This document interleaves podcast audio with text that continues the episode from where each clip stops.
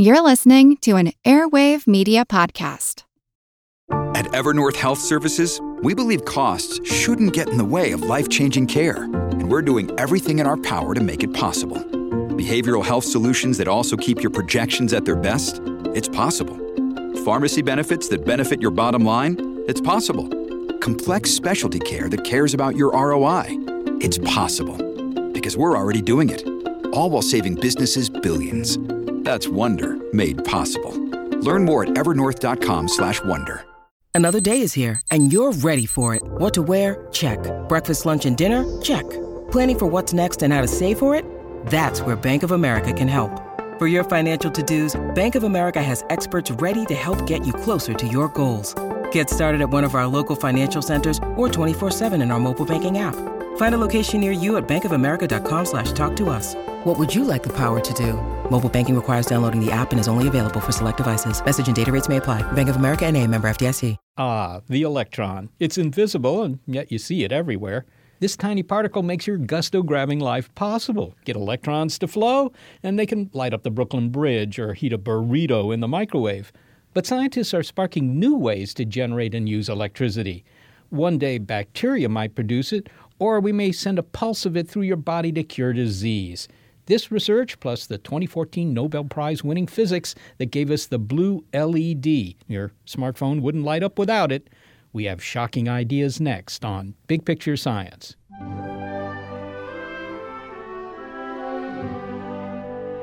Before the Victorian era, electricity referred to only one of two things. There was static electricity, such as you might generate by shuffling across a carpet in the winter, or combing your hair, or brushing your cat. Uh, hold on, kitty. Ow! I'm trying to spiff you up. Ow! But you can't run your home on static electricity. Now, children, once more, as Mother wants to try out her new flat iron. Take off your sweaters really fast this time, then rub these balloons on your head. Hold this wire while Father captures the charge with his Leyden jar. Yes, Father. The iron is still barely warm, Charles. Do have them do it again. Right. Children, sweaters back on, grab another balloon. Oh, and give your stocking feet a rub on the carpet while you're at it.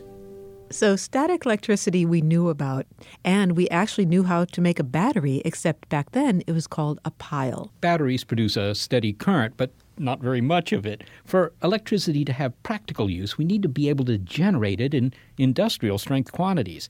And that was first accomplished after the Civil War by Thomas Edison and Nikola Tesla. My electric light bulb was one of the greatest inventions of all time. It changed everything. We'll still be using it 10,000 years from now. Maybe, Tom. But it will be my alternating current generator that will power it. Yeah, yeah, sure thing, Nick, but it'll be my light bulb that will be remembered. Well, there was a famous feud between those two. At any rate, electricity became a household word and a household helper by 1900 but the creative applications of it may just be getting underway. I'm Molly Bentley. I'm Seth Shostak, and this is Big Picture Science, produced at the SETI Institute, where researchers study the nature and origin of life. On Big Picture Science, we step back to get a wide angle view on science and technology, where it's been, where it's going. And you'd think electricity isn't going anywhere because most of the uses for electricity around us today, well, they were established by 1920. So you'd figure that what this phenomenon can do for us was settled and done. That's right. You won't improve on us, especially on me. But there are a lot more applications to come. It's shocking ideas.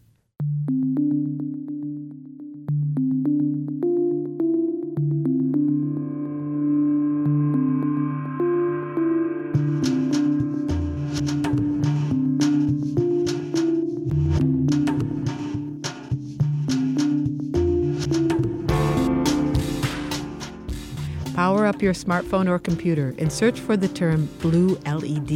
You'll find that the term that pops up with it is Nobel Prize. Three scientists won the 2014 Nobel Prize in Physics, and the committee said that they were being honored for the invention of efficient blue light emitting diodes, or LEDs, which has enabled bright and energy saving white light sources. Without the blue LED, you wouldn't be able to do that search on your smartphone, or for that matter, use it at all.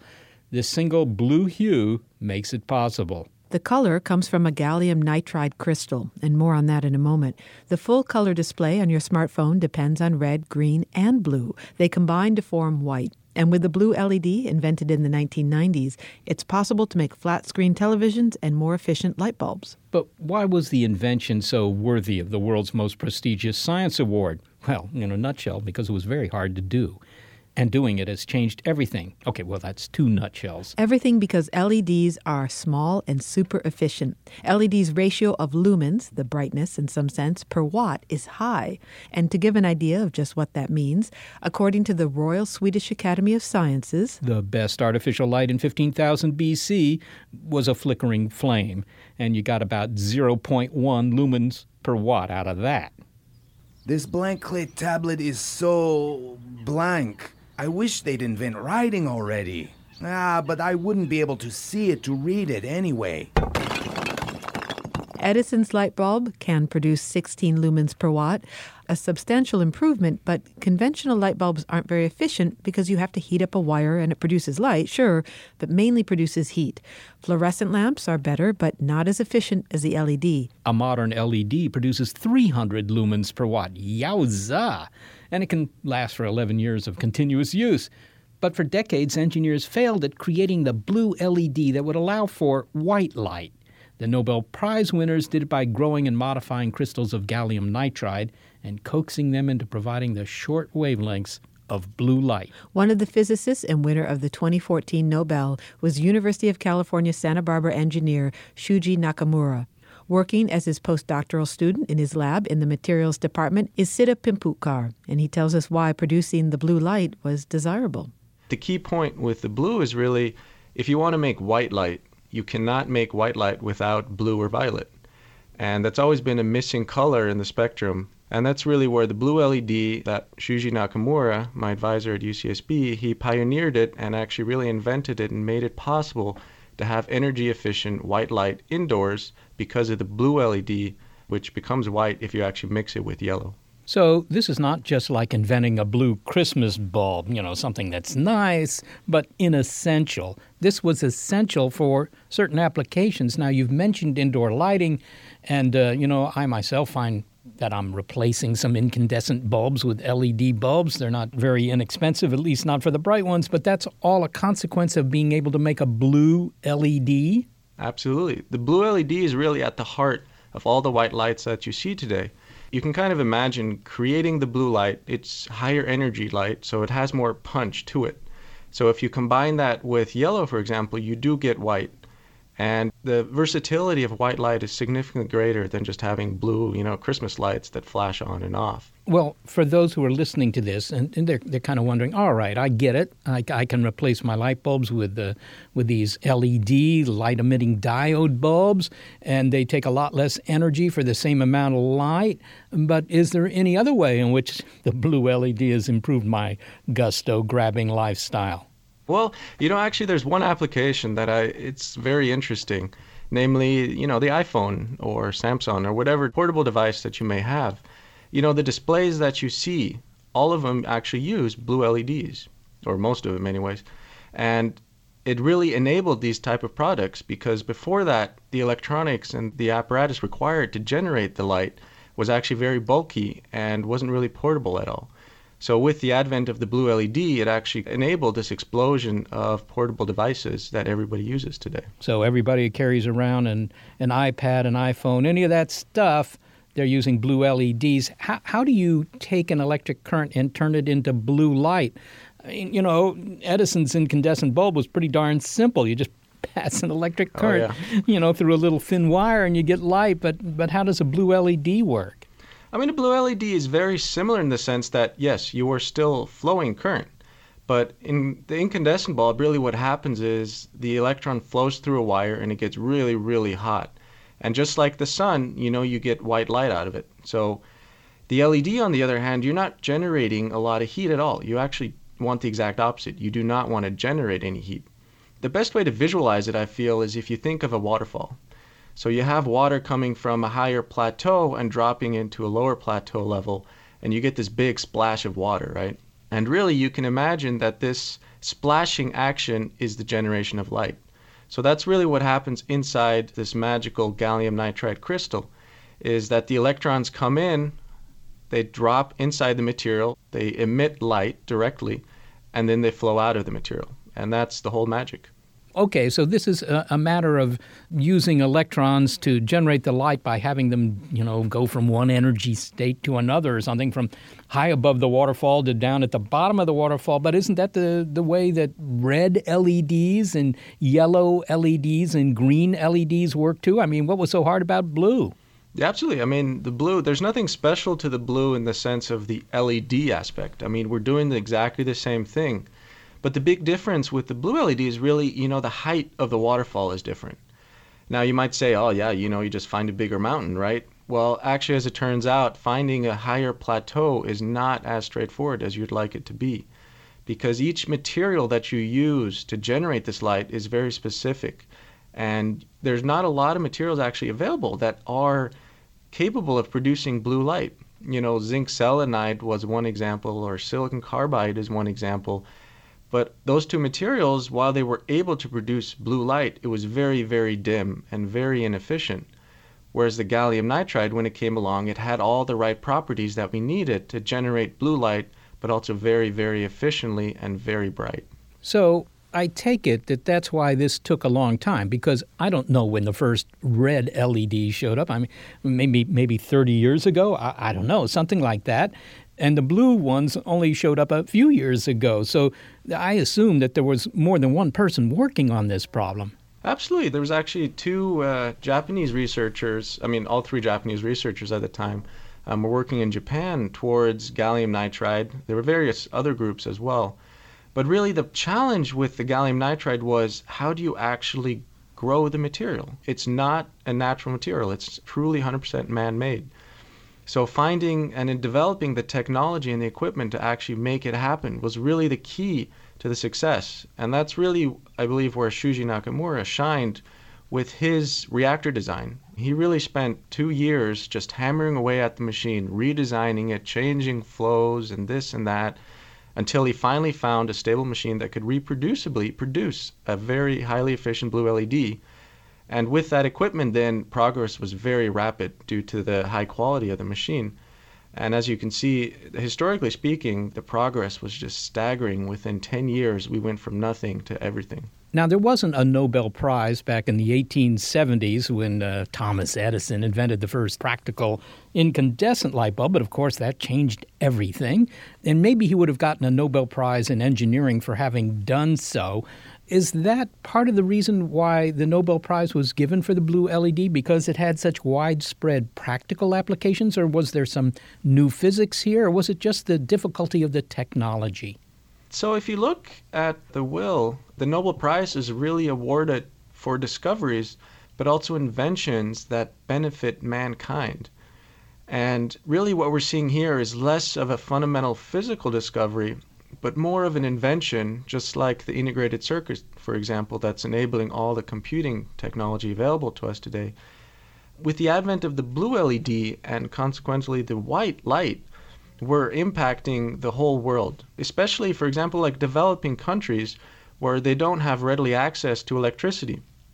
The advent of the blue LED actually makes it possible to use and get white light at night without actually requiring a plug in the wall and electricity.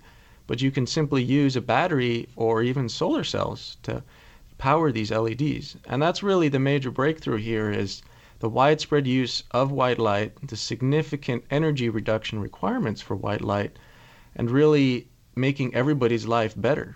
Well, what about printing LEDs instead of manufacturing them. Could we ever do that sort of, you know, make them like wallpaper, uh, you know, red, green, yellow displays and, and put them up on the wall? Because that would be great. I could change my living room view any way I want. I could be in downtown Paris one moment, in the rainforest the next, or whatever. I mean, is this going to ever happen?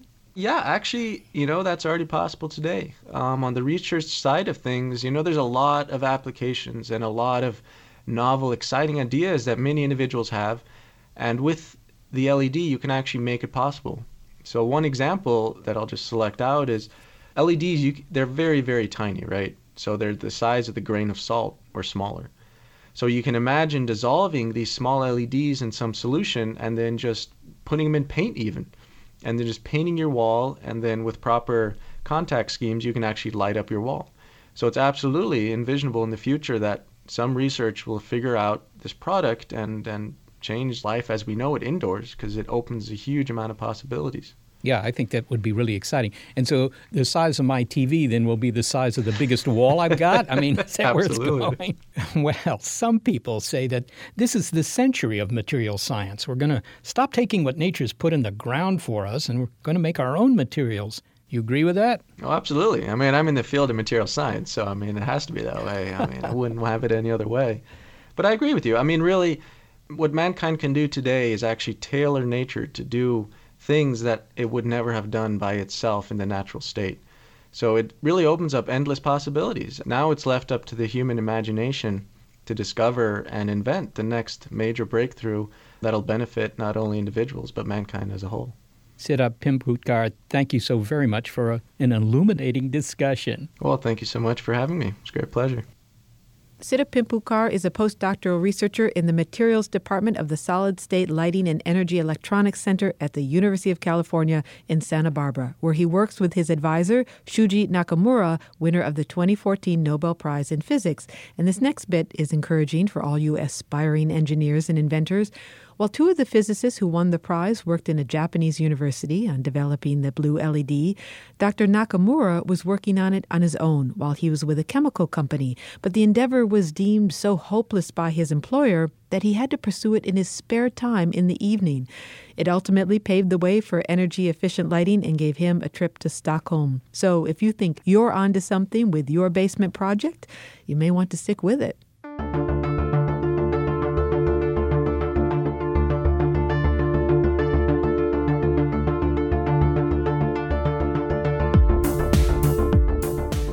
The way research is going, there may be a clever alternative to how we generate electricity one day using bacteria. And we're hoping to take advantage of that and them next. Plus, later in the show, an astounding idea to use electric pulses to cure disease. It's Shocking Ideas on Big Picture Science.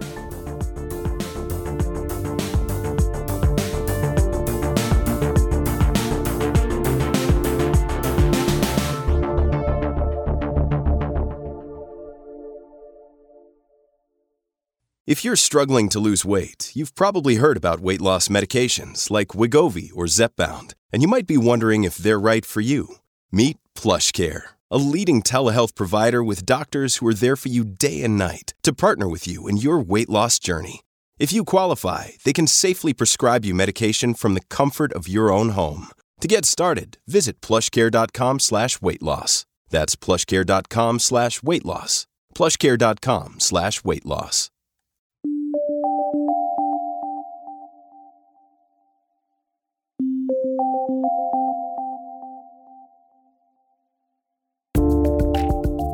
We're talking about novel inventions that involve electricity. You may recall that electric lighting, uh, you might not recall, it was a long time ago, when it was first introduced, changed our culture. And it's been a long time since we shut down our lives at sunset. But you may not be entirely familiar with how that revolution occurred. It's an old story. There was this guy, Tom Edison, of course, and he was in bitter competition with Nikola Tesla to be the first to turn electricity into a business, to take it out of the lab, put it into people's homes. And Edison believed that the best route was to generate DC. We're not talking about the Washington variety, but direct current. This is the same type as batteries make. And so he built a generating plant in downtown Manhattan to do that. The trouble was, direct current loses a lot of its oomph in the wires, and Edison's customers had to be within a mile or two of the generator, otherwise, their light bulbs did not turn on. Well, they turned on, but they were dark. Tesla, he figured alternating current, AC, was the way to go. Now, in alternating current, the electrons first go this way, and then they reverse direction and go that way, and then they go the first way, and then the second way, back and forth 60 times a second. Alternating current allows you to use transformers to convert the electricity to very high voltage, which doesn't lose its oomph. And he demonstrated this at Niagara Falls. He generated some power there, sent it all the way to Buffalo, a dozen miles away, without appreciable loss. That's what spurred the electric revolution. And we still make electricity with rotating machinery. Some sort of generator spins. It might be powered by a rodent, and That would give you enough power to light maybe one bulb in Mouseville. Or you might want to scale up a bit and spin it by water power. Think of Niagara Falls or Hoover Dam, or with coal fired steam engines, or even by steam engines powered by nuclear fission. It's all just a way to get that generator to spin. And the generator, of course, is just a big mass of wires and magnets. That's what produces the kilowatt hours that are sitting behind that socket on the wall here, waiting for you to use them. Now, the LED, as we heard, that's a major advance because it's so efficient at turning electricity into light. But are there other ways to make electricity? There might be. I'm Jeff Gralnick. I'm an associate professor of microbiology at the University of Minnesota. What's a microbiologist doing in our discussion about electricity? Well, to answer that, we have to tell a story, a short story about a long time ago. A long, long time ago, a big rock called Earth was wrapped in an atmosphere of nitrogen and carbon dioxide mostly, no oxygen. For about the first billion or so years on our planet where life was around, it was a, an anaerobic world or a world without oxygen gas like we have it today. And yet life still thrived there. Gazillions of single celled organisms, microbes, learned diverse ways of making do with what was around. And so we had this anaerobic planet that had lots and lots of microbes on it that had different ways of making their energy. So they might breathe methane or maybe even some iron oxide. Then oxygen appeared on our planet and complex organisms evolved to breathe it, like us. Okay, we breathe oxygen, that fact you know, but why? Well, what we're really after when we breathe oxygen is something called ATP, adenosine triphosphate, which we create by moving the electrons that are already in our cells, as they are in every atom, to the oxygen that we breathe. And this sets up some chemistry that results in the production of ATP, the basic energy packet of life. So think about this when you take a bite of hamburger. And what we're doing by the food that we eat, we break it down into carbon dioxide, gas, and also electrons and protons. And those electrons run through a little biochemical pathway that's basically a, circuit ending up in oxygen. And along the way, a bunch of protons are pumped across a membrane. And we use that proton gradient to make ATP, which is the energy currency for all things alive as far as we're aware of eating produces electrons, but they need a place to go. They need an electron acceptor, and for many breathing organisms, that acceptor is oxygen. Most of the oxygen that we breathe is used for one simple job, and that is to accept electrons. And oxygen is a great electron acceptor. But for breathing microbes who live where there is no oxygen, well, they need something else to sweep up their electrons. And for a few of them, that something else is iron oxide or rust, which is kind of remarkable because it's not in a liquid like blood the way oxygen might be. It's solid. Now, microbes must breathe a lot more rust to make the same amount of ATP as their oxygen breathing friends, but when you live in mud, well, you simply don't have another way to make a living. And that's of interest to microbiologists because those anaerobic microbes that don't breathe oxygen from billions of years ago haven't completely disappeared. Many of these organisms survived even today in places where oxygen is limiting, say in sediments or in some water column oceans or lakes that don't have oxygen all the way down to the bottom. And these microbes can use different electron acceptors in order to make their ATP. And the ones that we like to play with use iron oxide minerals or, or rust basically as their electron acceptor. And he and his team think deeply before playing with those rust inhaling microbes about a half mile below their feet in the Soudan iron mine of northern Minnesota. The unique metabolism of these organisms might even be harnessed to make electricity one day, says Jeff Gralnick. We've been exploring a, a, mine up in northern Minnesota called the Soudan Iron Mine. And this is a very historic mine in Minnesota. It's the first iron mine in the state. And it became a state park back in the 60s. Um, and in the last days of the mine, so it's about a half a mile underground, as they were drilling boreholes down to see where they would build the next level of the mine, they intersected water that's below that mine. And that water's been percolating up. And it's a really interesting kind of briny water that doesn't have oxygen in it, but has lots and lots of these bacteria that, that can do metal transformations. And there's lots and lots of iron in this water because it's a, it's a really old iron formation that, that it's percolating through. Can I ask you, what do they look like? Can you see anything without, you know, breaking out the microscope? I mean, do you see a little sort of spongy looking icky stuff or, or what? Well, in some of the cases, what it looks like is kind of imagine a really fluffy orange and sometimes very brilliant shades of red. And these are minerals that are being made by some of these microbes that are precipitating out in solution or just basically making rust. I got to wonder are these guys a threat to the Golden Gate Bridge? I mean, there's a lot of iron right there. Well, that's actually, people have thought about this a little bit that microbes that mediate iron oxidation might accelerate processes like corrosion. We don't have great evidence for that yet, but microbes in general can influence the, the rate at which things corrode. But we also might be able to smartly use them in, in ways to maybe even prevent corrosion. Well, that sounds like an interesting application. I think that many people will be thinking, hey, these guys have a way to, uh, you know, shoot electrons out of their bodies or bring electrons in. That sounds like moving electrons. That sounds like electricity to me. Maybe we could put these guys to use providing energy for our gusto grabbing lifestyle. Could we do that? Yeah, and people are doing this. You can go to a place where there's lots and lots of carbon that nobody cares about, like a wastewater treatment plant, and put these big devices in there that are called microbial fuel cells. And what's happening is you enrich for, for microbes that can eat food, uh, the, again, this carbon source that nobody cares about, it's just wastewater, and transfer some of the electrons trapped in that carbon into electricity. Also, there's a, a, cool application where for generating power in very remote places. Imagine uh, you'd like a sensor at the bottom of the ocean and you don't want to have to go put batteries in it all the time. So there are interesting applications there too, where it might be really difficult to get electricity to a remote place such as that. You might be able to use the microbes that natively live there to make some power for you. Now, do you do this by actually using the moving electrons, as it were, or do you just feed these guys some compound like rust and have them do their electronic thing, but then just harvest the bacteria as some sort of oily fuel for, a, for an engine somewhere? it's the bacteria driving driving the show and basically what happens is in these devices you've set them up so that they can be used by the bacteria as uh, in the case of these bacteria that breathe iron as an electron acceptor and so you poise this electrode such that it can take electrons. And the bacteria are really happy because in the environment, as they as they breathe rust, it basically melts away. It goes from this insoluble state into a soluble state, and it goes away.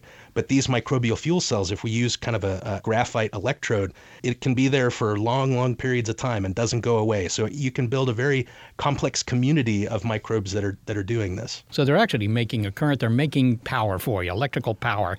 You know, a microbe is pretty small by definition. It doesn't sound to me like they're going to be making a whole lot of power. I mean, is this really interesting? I mean, how, what, what are you talking about? How many of these things would it take to, I don't know, run Los Angeles? Uh, yeah, we don't have enough enough out there to run Los Angeles for sure. So that this is where the application in again in places where there's a lot of carbon that nobody cares about, like a wastewater treatment plant, or in a very remote environment, if you can generate a little bit of power, say to charge a cell phone or again to charge a small sensor, that low power application seems to be um, really possible with this technology. The other thing that people are thinking a lot about now, including stuff that we're doing in my lab, is thinking about engineering these bacteria to be sensors. So these bacteria can naturally interface with an inorganic substrate, this electrode, and if the bacteria, say, senses something, maybe the output is current. And so we're not looking to make electricity, but rather we're using that the ability of these cells to make electricity as a way to sense things. And we can get, we think, very sensitive sensors in this way. Maybe you could give me an example of an application as a sensor, bacterial sensors. Yeah, so in, in the organism that my lab studies, we, we understand the pathways that electrons flow from inside the cell to the outside. So we can remove part of that pathway and put it under control of a very specific regulatory pathway. And if this regulatory pathway, say, is involved in sensing arsenic, when the cells perceive arsenic, that will be the condition that will allow the cells to make this current. And so we have kind of a we have an electrochemical sensor of arsenic, a bioelectrochemical sensor of arsenic, for instance. Okay, so that might be useful, I can imagine, in certain, I don't know, labs that are testing the drinking water or something like that. Would I have some application for this in my home? Maybe. So for sensing, we've not thought about it so much in that direction. But let, us talk about the bacteria that run the opposite direction. And there may be a long term application in your home for these microbes. So these bacteria that, that make rust as a consequence of their metabolism also have to have a pathway that connects them to the outside world. And we don't really know what that pathway looks like yet. But These bacteria, if they can sit on an electrode and actually eat electricity, imagine that we engineer a cell that can take that electricity and make energy just like we do in our cells, but then we put that energy to use in making, say, a biofuel.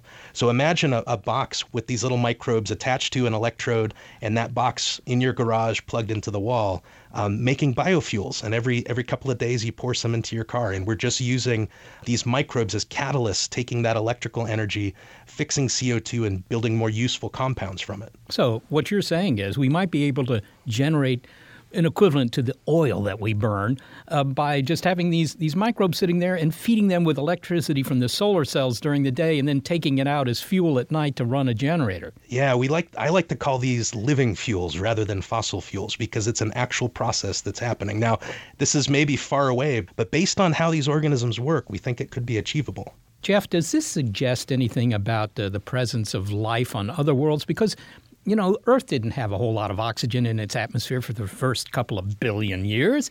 And there are probably many planets out there that don't have an oxygen atmosphere either, but maybe they still have life that's kind of analogous to the stuff you're studying.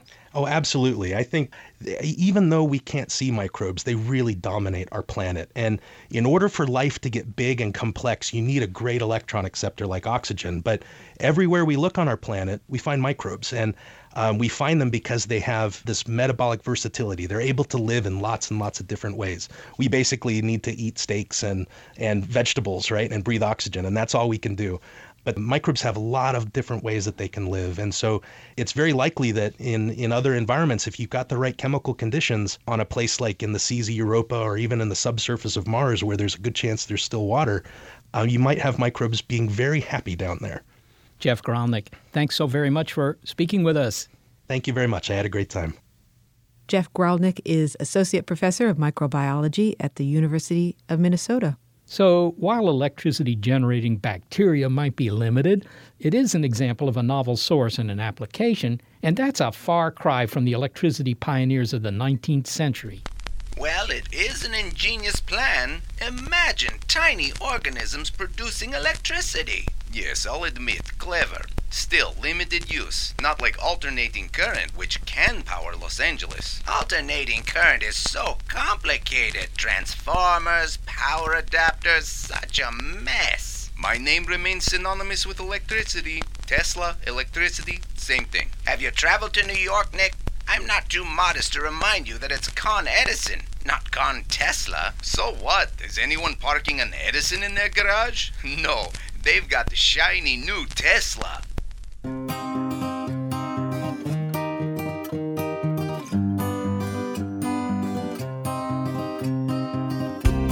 Well, there's no doubt that turning electricity from a curiosity into an essential was important, but the story isn't over. Electricity might also have a big effect on our health. Could pulses of it actually cure what ail you? That's a shocking idea, and it's next on Big Picture Science.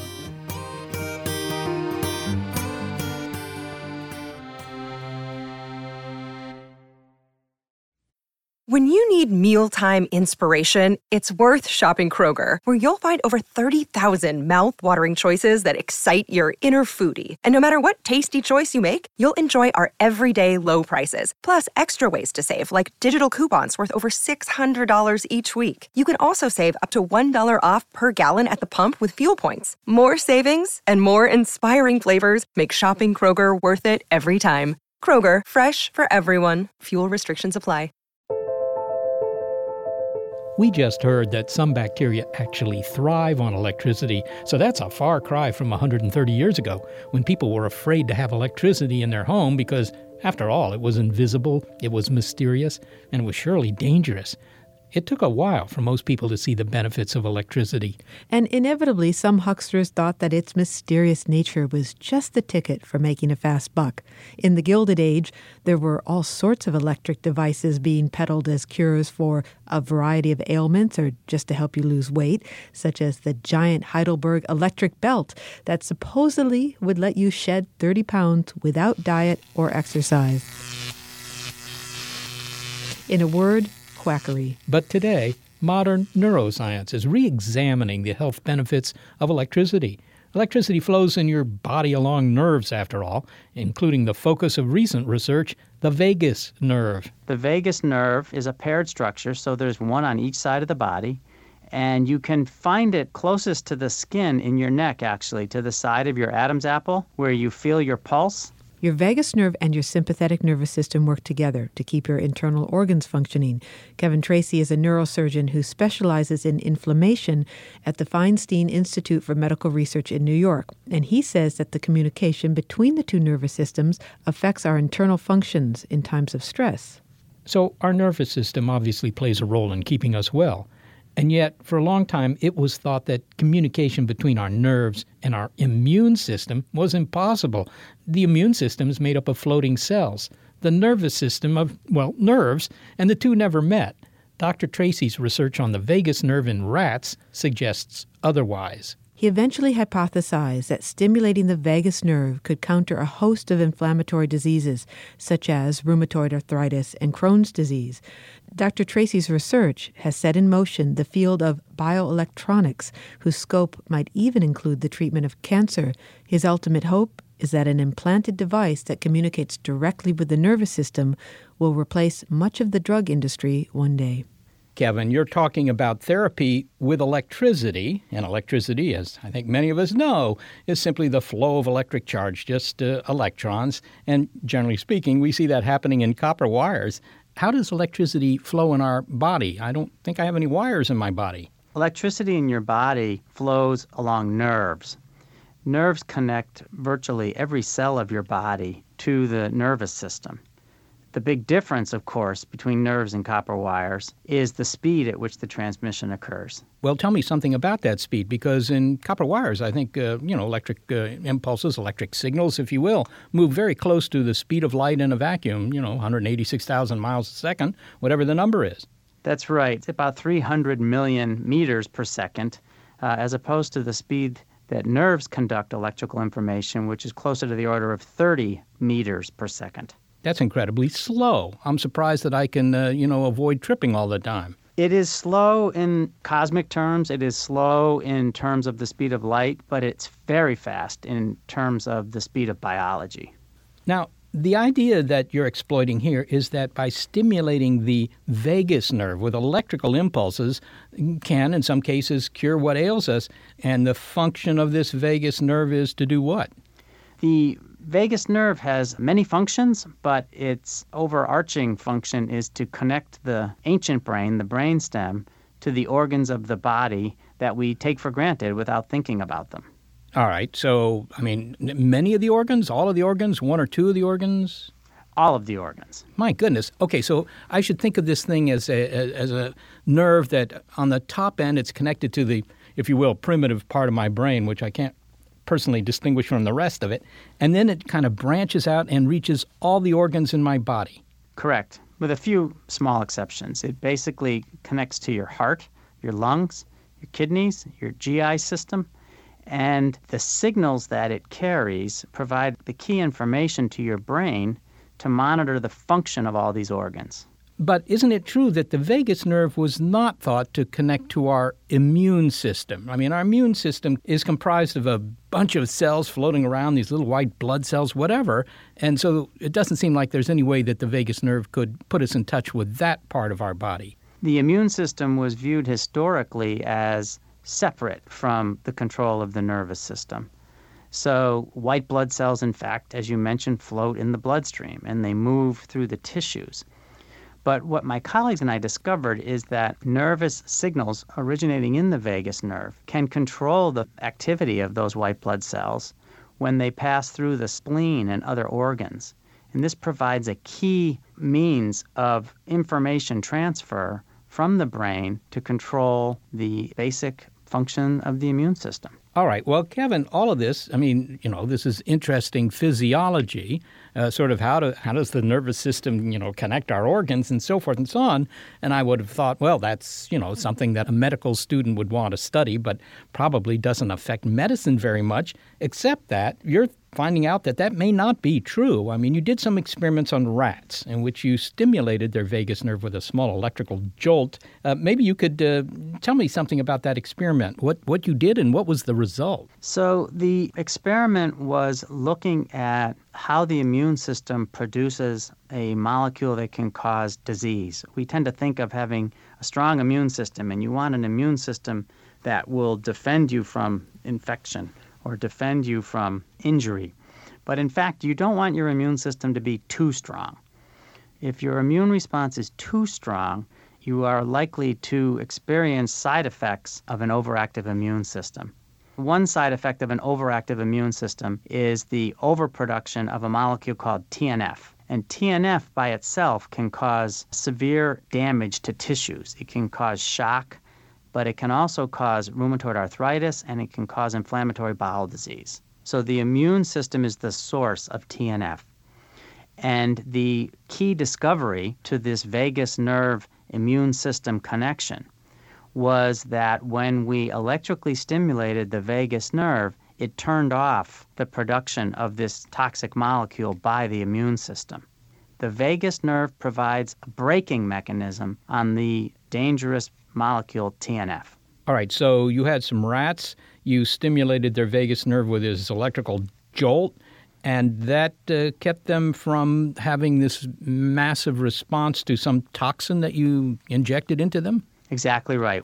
So, the key experiment that allowed this discovery you referred to is to take animals, mice or rats, activate their immune systems by giving them bacteria or bacterial toxins like endotoxin, and measure the TNF response.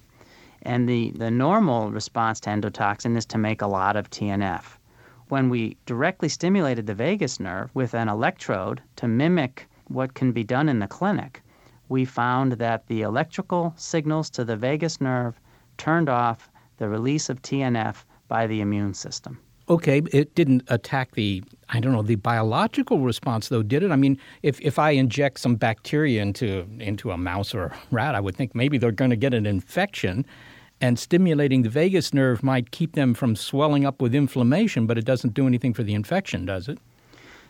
The stimulation of the vagus nerve blocks the side effects, if you will, of the immune activation. It doesn't appear to block the protective activity of the immune response against the infection. So your immune system then takes on the infection, and this controls the immune system so it doesn't overreact and give you the inflammation, which could be worse than the infection.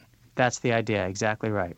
But I mean, you, you said you gave this thing a little electrical jolt this sounds like a galvanic experiment, you know, with frog's legs or something like that. I mean, it's kind of unfocused. Uh, do you just, you know, shock the entire vagus nerve? I mean, how, how do you know you're, you're shocking the right part of it? So the vagus nerve is like a transatlantic telephone wire. It has some 80,000 different individual fibers inside of this vagus nerve.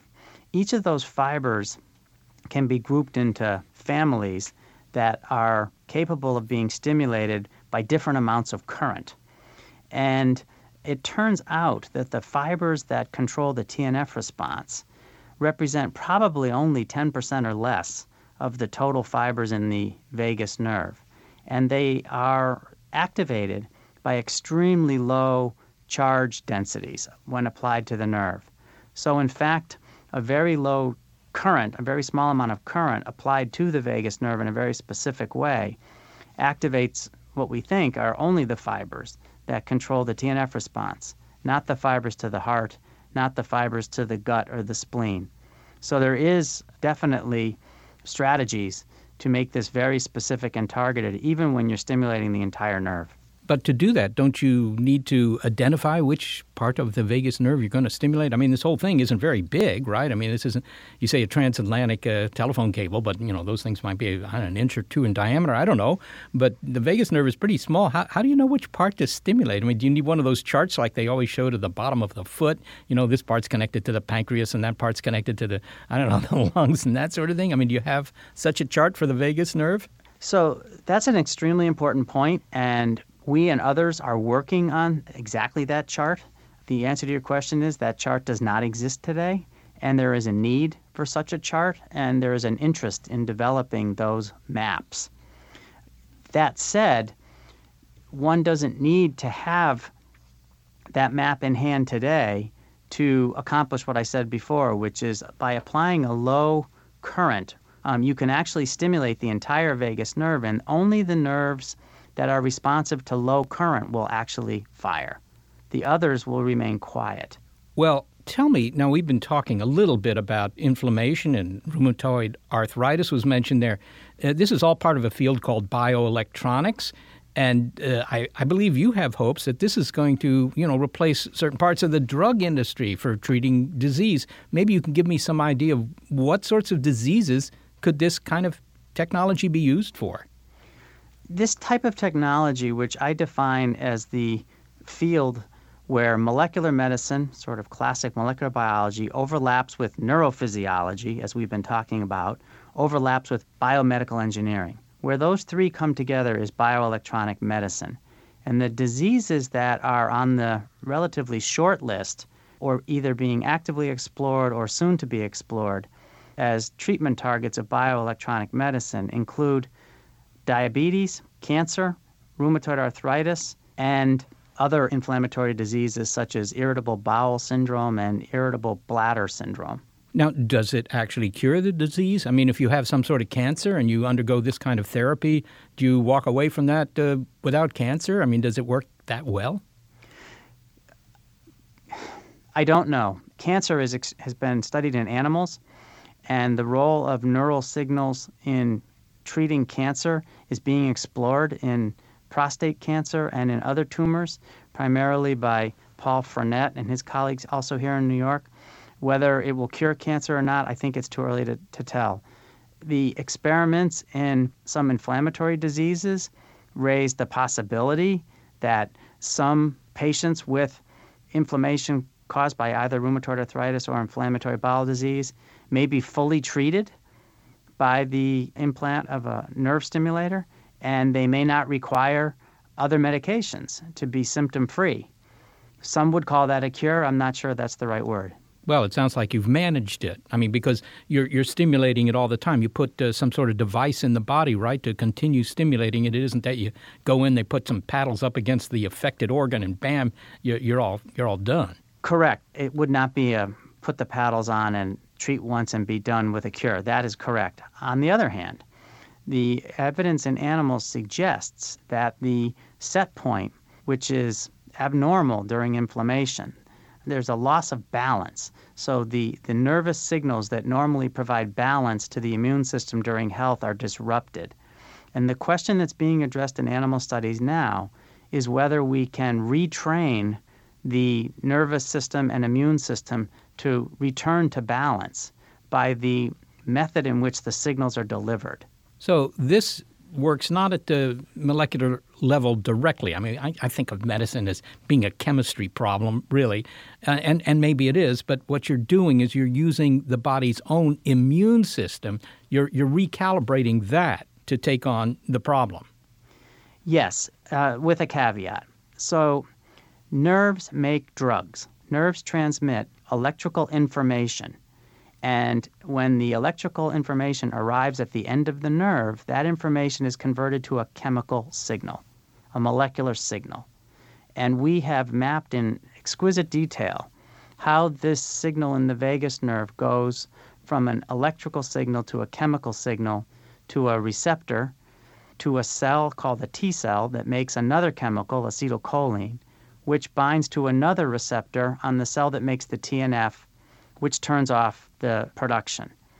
That type of molecular understanding is critical to developing these electrical devices. If you don't understand these mechanisms, then you're guessing at what type of electrical device to make. So it really is an intersection of electrical information with chemical information. Kevin, you know, uh, in the late 19th century, when Edison and Tesla brought electricity into people's homes, there was a lot of discussion and, and quite a few gadgets, actually, that promoted electricity as something that was good for your health. And, and most of what they were selling, I think, was snake oil, uh, electric snake oil. Isn't there some irony here that maybe these folks are actually onto something, although they didn't really know? It really depends on what nerve was being stimulated and how it was being stimulated. Uh, if one, as you were asking earlier in the program, if, if one takes an electrode and applies it with some amount of current to one nerve, you're going to get elicit a very different biological response than if you apply a different current to a different nerve. And that's that's technology that we have available to us today that Tesla and Edison did not have available to them. Well, finally, then, Kevin, where's this going? I mean, are we going to see people in the future walking around with, you know, small little uh, electrical devices uh, implanted in their bodies to control whatever it is that's ailing them? Yes. There will be devices approved for clinical use, in my opinion, to treat a variety of diseases. These devices will replace drugs in some patients, and in other patients, these devices will provide a therapeutic option to treat diseases for which today we have no drugs that work. These devices will not be a panacea, they will not be a cure all, but in my view, they will make a significant mark on the pharmaceutical industry as we know it today. And the benefit will accrue to millions of patients who need new therapies today. Kevin Tracey, thank you so very much for speaking with us today. You're welcome. Thank you for having me on the program. Kevin Tracey is a neurosurgeon and president of the Feinstein Institute for Medical Research in New York. If you were thinking that research into electricity was a 20th century or even a 19th century endeavor, I guess you have to think again. Yeah, that's truly remarkable that we could use something as simple as electric currents to cure some of these very difficult diseases. But, you know, even that LED technology, you can say that's engineering, but it's incredibly far reaching because it's going to bring in a second revolution in artificial light. And bacteria that use the flow of electricity to breathe rust, well, those might be prototypes for the kind of life we have on Mars because Mars doesn't have much oxygen, but it certainly has rust. Thanks to a production team that is shockingly efficient Gary Niederhoff and Barbara Vance. Also, thanks to financial support from Reno Shulsky David and Sammy David and the NASA Astrobiology Institute. Big Picture Science is produced at the SETI Institute, whose research staff investigates the nature and origin of life. And a big thanks also to our listeners. Your ears have been attuned to shocking ideas. And if you found this show electrifying and would like to hear more Big Picture Science, you might want to peruse our archive online at our website, bigpicturescience.org. And if you're a podcast listener but you prefer to substitute it for over the air radio because you just figure electrons want to breathe free, check out the listing on our website of radio stations that carry the program. And if your local station is not on that list, consider letting them know you like the show. Oh, and have a comment, a criticism, a suggestion, well, send it in. We'll read it all and get back to you. Just email it to bigpicturescience at SETI.org. You know, Nick, I'll admit your alternating current was innovative. And the invention of the light bulb, Tom, was a light bulb moment. and if it weren't for us, what happens in Vegas is then staying in the Vegas nervous system. ah, close enough.